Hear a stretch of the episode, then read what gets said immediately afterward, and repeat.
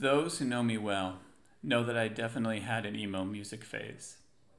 For those of you who do not know what the wonders that is emo music, it is a rock genre that came around the mid 90s, early 2000s that was defined by its overly emotional music.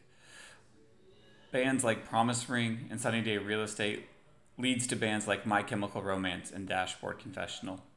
I make this confession because as I was writing this sermon, I was reminded of the lyrics from a Christian emo adjacent band, Brave Saint Saturn.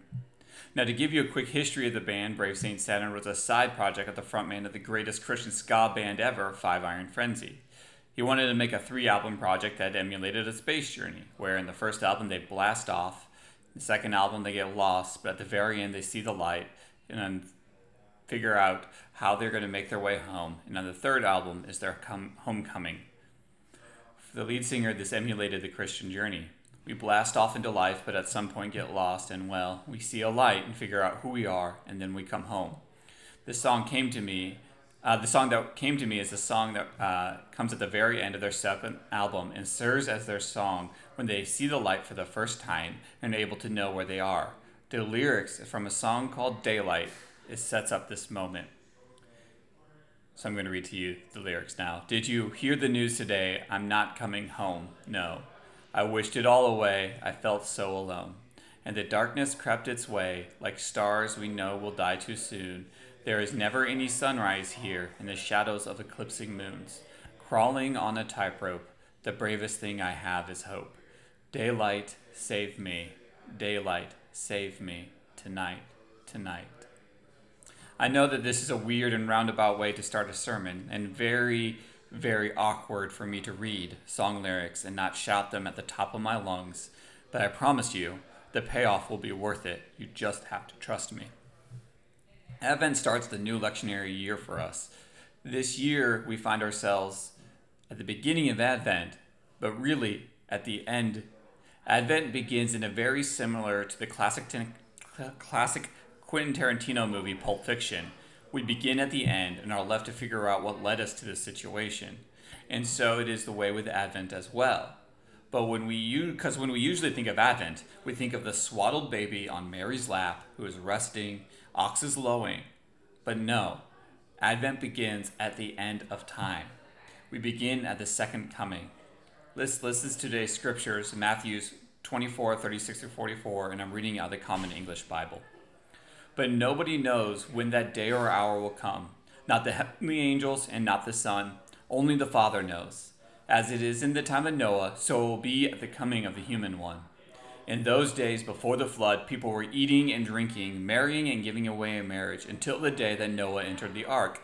They did not know what was happening until the flood came and swept them all away. The coming of the human one will be like that. At that time, there will be two men in a field, one will be taken and the other left. Two women will be grinding at the mill, one will be taken and the other left. Therefore, stay alert. You do not know what day the Lord is coming, but you understand that if the head of the house knew at what time the thief would come, he would keep alert and wouldn't allow the thief to break into his house. Therefore, you should also be prepared, because the human one will come at a time you don't know. This is the word of the Lord. At the beginning of the epistles, our reading from the epistles is from Romans 13, 11 through 14. Once again, reading out the Common English Bible. As you do all of this, you know what time it is. The hour has come for you to wake up from your sleep. Now our salvation is nearer than when we first had faith. The night is almost over, the day is near. So let's get rid of the actions that belong to the darkness and put on the weapons of light. Let's behave appropriately as people who live in the day, not partying and getting drunk, not sleeping around and, and obscene behavior, not fighting and obsessions. Instead, dress yourself as the Lord Jesus Christ. Instead, dress yourself the Lord Jesus Christ and don't plan to indulge your selfish desires. This is the word of the Lord. Advent is a yearly reminder that we as Christians, even though we know the end, we're still waiting for it. We're still waiting for Christ to come. The problem comes, well, the problem that we always have is we really don't know what to do while we're waiting. And Advent serves as both a reminder to us of what came so that we know what we're supposed to do while waiting for Christ to return. And Lord, oh Lord, sometimes I pray that Christ's return is coming sooner than later. I don't know if it is just me growing older, older, but it seems harder and harder to hold on to hope. And maybe you feel that way too. Doesn't the world seem to be getting a little heavy? A little hopeless? We turn on our TVs and we see our politics becoming more vile and corrupt. We see nations at war with each other. We see our friends, perhaps even ourselves, riddled with school debts, medical debts, and even emotional weights. It just feels so heavy. And really, the words from Scripture are not helping. We hear from Jesus talking about the genocide of humanity through the story of Moses, about this. We through the story of Noah, we hear this weird mass disappearance of people, about thieves breaking in and stealing our valuables. It's not very hopeful at all. And we have to ask ourselves, when did Jesus become such a downer? Doesn't he know that it's actually officially Christmas time after all? But usually in a serious note, when Jesus speaks this harshly, it's, its harshness serves as well, as Paul says, a wake up call. The larger context of what, what Jesus is speaking about is well, people wanted to know when Jesus was coming back so that they knew that they could be at the right place at the right time. They wanted to be caught doing the right thing. And as a husband, I probably know this sentiment all too well. I have doing my chores at the very last minute down to an art as long as I actually know when my wife is coming home, because it's just about getting it done right in time, right? And this is what Jesus is speaking to. Is that the people are only fo- interested in following Jesus when it counts, when they know that he's coming back, so they can be prepared. They're content in maybe doing the wrong thing, as long as they get to know when they need to stop, so that they won't get caught. And I think this speaks a lot to a lot of us because I know that it speaks to me as an individual. How many times in my own walk with Christ where I've said, just this little sin, this little death, I will repent of it in the morning? How many times have I knowingly sinned because, well, I knew I could get away with it because it's not like Jesus is returning tomorrow? This is what Jesus is speaking to. He is speaking uh, to this kind of sin bargaining that we sometimes do with ourselves, both as individuals, that works its way out as the community, and sometimes even us as humanity. We're willing to do the little evil things because we do not think Christ will return now and find us lacking. When I was a youth leader, I heard this so many times. I want to do this now before I have to settle down. And when I settle down, that's when I will get serious about this Jesus stuff. And if I was honest with myself, I've probably thought that sometimes too. Now, I want to speak something quickly because there's actually a very good tension that was happening right now when Jesus was talking to the community that Matthew was writing to. See, the community, the Matthew gospel, was primarily for Jews. That's what Matthew was primarily writing this gospel towards. And so all of the teachings of Jesus have kind of a slant towards a Jewish audience.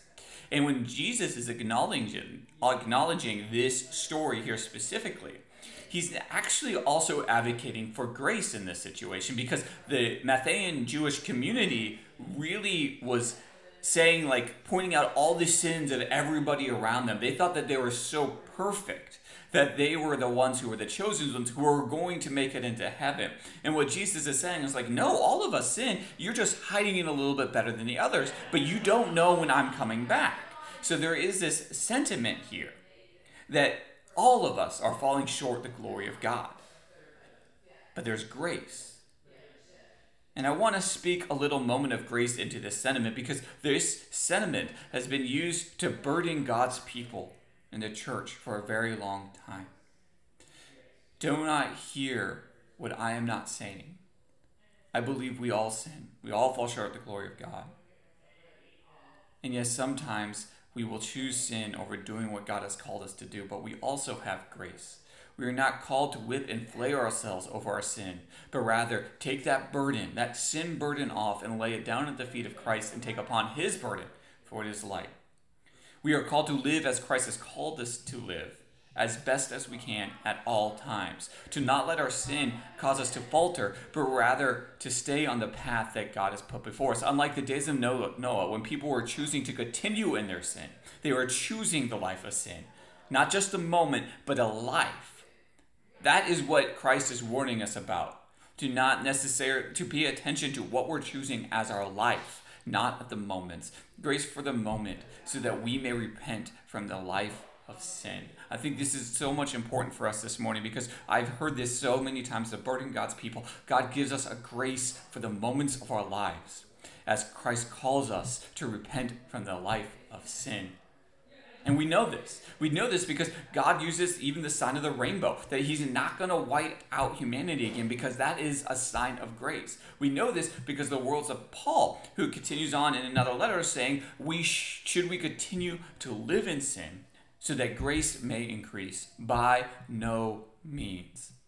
And as a Wesleyan, we believe and we call this prevenient grace, the grace that goes before us. This grace that goes before us so that even in that moment of sin, we're able to recognize sin and then repent of it and choose Christ.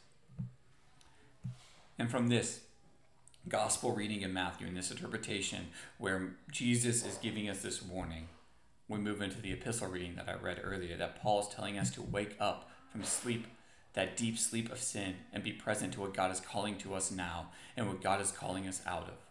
God does not want us to stay in a life of sin, rather, to live the life that God has planned for us to wake up out of our own graves and walk into that resurrected life. And Paul echoes what Christ is telling us that now is the time. Do not wait.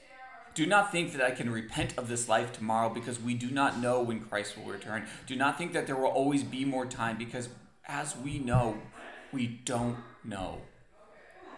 Wake up, O sleeper for daylight has come. I know that I needed that so many times in my life, that reminder to wake up from the sin of sleep, from that daily life, the grind that we put upon ourselves, that this life can just kind of push us into this sleepwalking state, to say, Wake up, for daylight has come.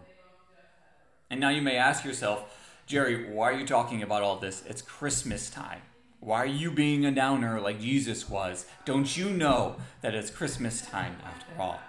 Well, the first week of Advent, we light the hope candle because we want to all remind ourselves that we have hope, that our story is not over, that though we may be sleepwalking, we can still wake up. And no matter how we feel, listen to me, church. No matter how overwhelmed or tired, our story is not over. Our story actually has been woven into the cosmic Christ story. And that end, that end is still to come. As we read in the gospel, Christ, the Son of Man, the human man, he came to bring us hope. He came once in the midst of our own suffering, and as humanity, He gave us that hope that He will come again. Christ has lived, Christ has died, Christ will come again. And because of that, we need to remain hopeful that despite our biggest failures, there's still our hope in Him who is to come. And as we approach the celebration of His birth, we do so as a remembrance of those who helped the hope before us, to inspire us to hold hope now. We look to those who waited in darkness for the light to come, those who wandered the deserts, who were held in captivity, those who were warred upon. We read their stories to encourage us now as we wait in the dark. And what shall we do while we wait in the dark? I encourage I encourage us this this day to live as a light. Because we actually do have a great benefit uh, unlike those who waited the first time, because we know the life, death, and resurrection of Christ. We know how to emulate the light because it has been shown to us. And now we hold on to that hope, to be that light in the darkness. We need to breathe in the stories of Christ, the teachings of Christ, so that when we exhale, we exhale the light that God has given us. When we walk in the darkness of this world, when we walk into that hopeless valley of life, when we start that sleepwalking state, we can remind each other that there is a new hope to hold on to. And when we hold on to that hope, we can remind the rest of the world that there has been a hope that came, and a hope that is going to come again. To be able to speak, to sing our songs, to pray into this world. Wake up, O sleeper for daylight has come. And you know that song in the reference to the very beginning of my sermon in the middle of it, there's this fake radio call that they have with mission control where they're finally able to see the light. And after being lost in this darkness for so long and being now able to see the light so that they know that they're able to be able to make it through, the singer breaks out with this hopeful bridge. And I want to forewarn you this lyrical content is peak, peak, quintessential Christian emo music. Jesus Christ, light of the world, you never did forget me. And when I bled in darkness, you held me, still held me. When desperate nights I cursed you, you loved me, still loved me. Jesus Christ, you dry the tears, you break my heart of stone. Your words are life, cut marrow through the darkness to the bone. A heart of flesh you save you gave me. Only you can save me. And then it says, Jesus Christ, I'm coming home. This was such hope. Spoke to a young Jerry who was lost in this world, looking for something to hold on to. I was sleepwalking through life, dealing with some of the hardest things that I've ever had to deal with. And there was a light that broke through a light very similar to the light of a candle, telling me that there is a hope to hold on to. And it can be hard sometimes to hold on to this hope as a Christian and as a believer. Even me, as a professional Christian, this is what I do, people. It can be hard to hold on to that hope. But I constantly try to remind myself, and Advent serves as such a good reminder to me that we have a hope in Christ, that He once broke into this world to save us, and He is going to do that again. And until that time comes, we as a people need to be that people of hope to those around us, that we are the people who are called to bear that light to our neighbors, to our community, to our country, and to this world, to be that light, to show this world that though they may feel lost, in the darkness, though they may feel like the flood of Noah is overtaking them, that they may be walking in some dark valley, there is still time for the bravery of hope. We light this candle of hope to remind ourselves that every year that we have a hope that Christ will return. And in time, it is our choice to live the life that God has placed upon us. A life where we can live out that hope to all that we encounter. I want to thank you um, for listening to Northtown KC's first Advent Week sermon. I'd like to invite you all, if you're in the KC area, to attend our second Advent Week service Sunday, December 8th at 4 p.m. at my house, uh, since we are a house church. You can find our uh, more info about that at northtownchurchkc.org. Once again, you can find more uh, information about us as a church and our Advent services at our website, northtownchurchkc.org. Thank you and be blessed this Christmas season.